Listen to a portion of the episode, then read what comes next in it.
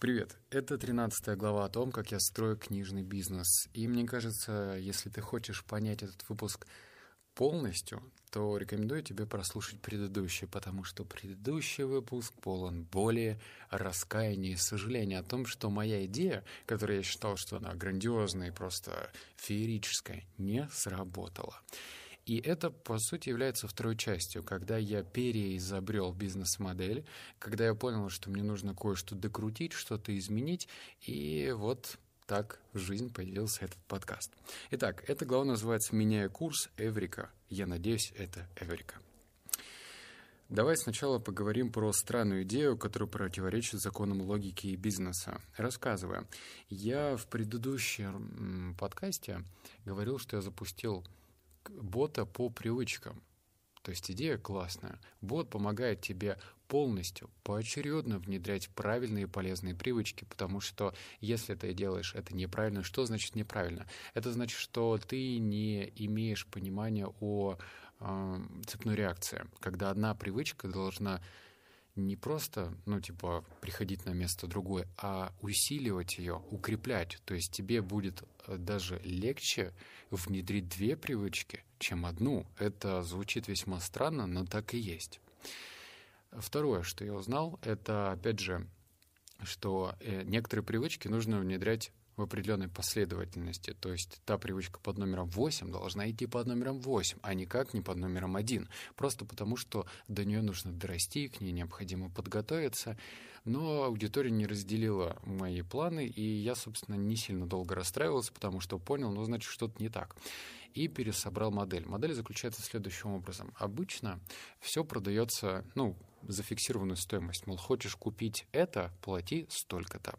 Можно, конечно, придумать несколько тарифных сеток, планов, типа есть тариф 1, тариф 2, тариф 3. Но это тоже мне не очень прельщало, потому что я думал, ну, это не сильно как-то решит эту проблему, потому что за первый день прошло всего две продажи. Это как бы очень плохо. Что я придумал?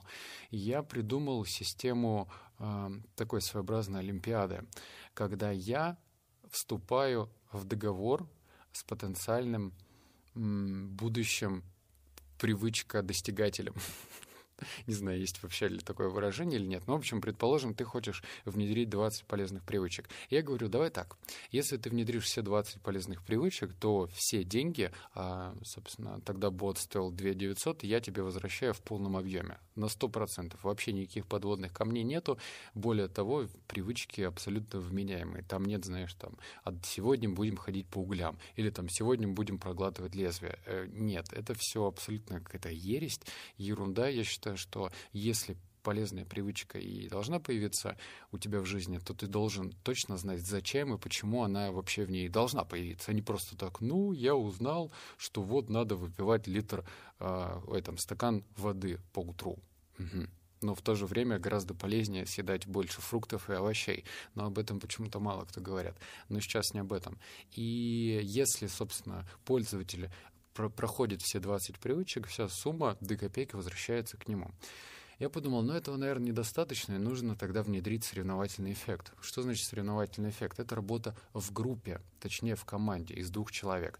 Почему из двух? Потому что э, когда ты вдвоем с человеком, то тебе не получится ну, тыкнуть пальцем в кого-то другого и отмолчаться. Это как в школе.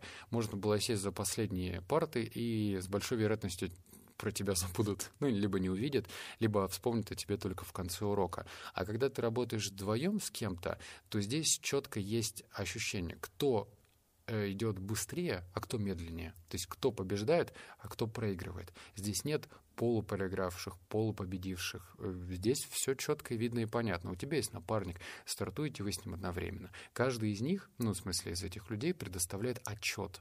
И этот отчет — это делается прежде всего для себя. То есть ты за пять минут раз в неделю делаешь обратную связь. Что произошло в твоей жизни, отвечая на правильные вопросы, которые присылает тебе бот.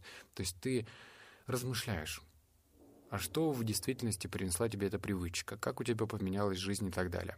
Если второй напарник начинает пропадать, начинает э, не выполнять задания, то очевидно, что он проиграл. И тогда сделка является проигранной с своей стороны. Так что вот такую модель я придумал. Обычно никто такого не делает. Все привыкли брать деньги, а дальше будь что будет.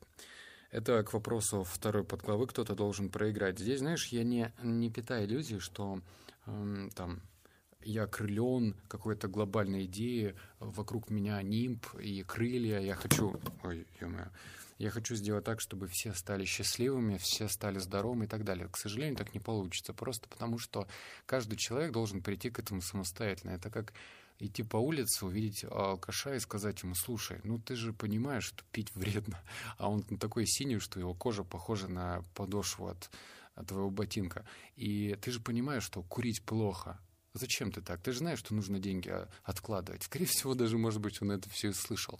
Но это ему нахрен не усралось. Все твои умные, за, заученные штучки, потому что у него своя голова, и в этой голове, видимо, что-то не так. Ну, по твоим меркам. Соответственно, ему это ничего не нужно.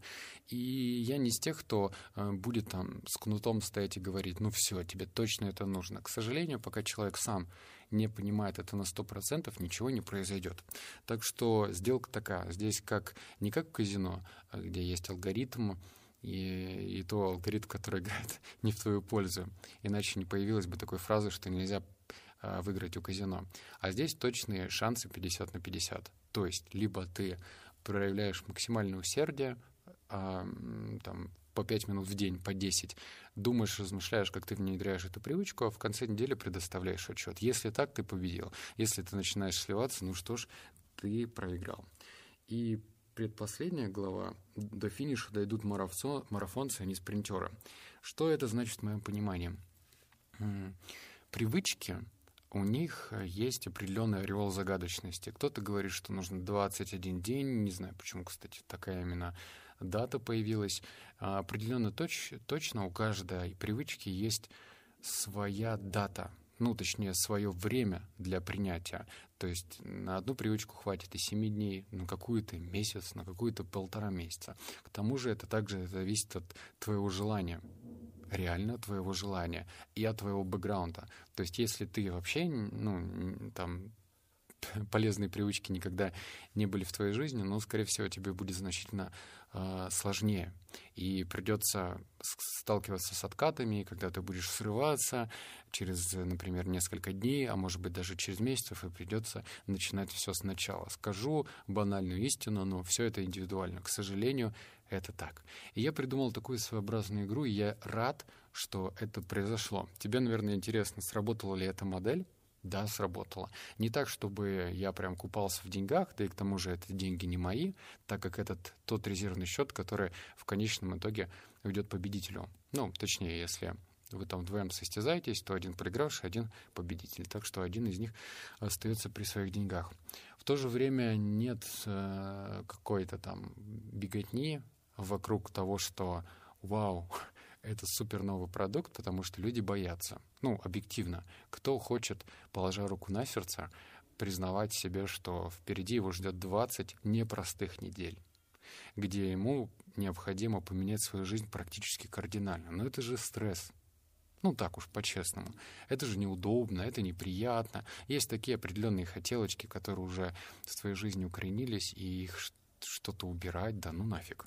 Так же приятно стоять заваривать кофеечек, выходить на балкон и вытягивать сигаретку. Это приятно для курильщика, и он не очень захочет от этого отказ, от, отказываться до тех пор, пока точно не поймет, почему, зачем и для чего это делать. Если у него этих ответов нету, ну что ж, никаких изменений не будет. Ну все, это были мои выводы. Я сейчас нахожусь не в Новосибирске, я во Владикавказе, и ну, тут любопытно решил проветриться головой, но об этом чуть позже. Все, обнял, поцеловал, заплакал. Услышимся в следующем подкасте. Пока.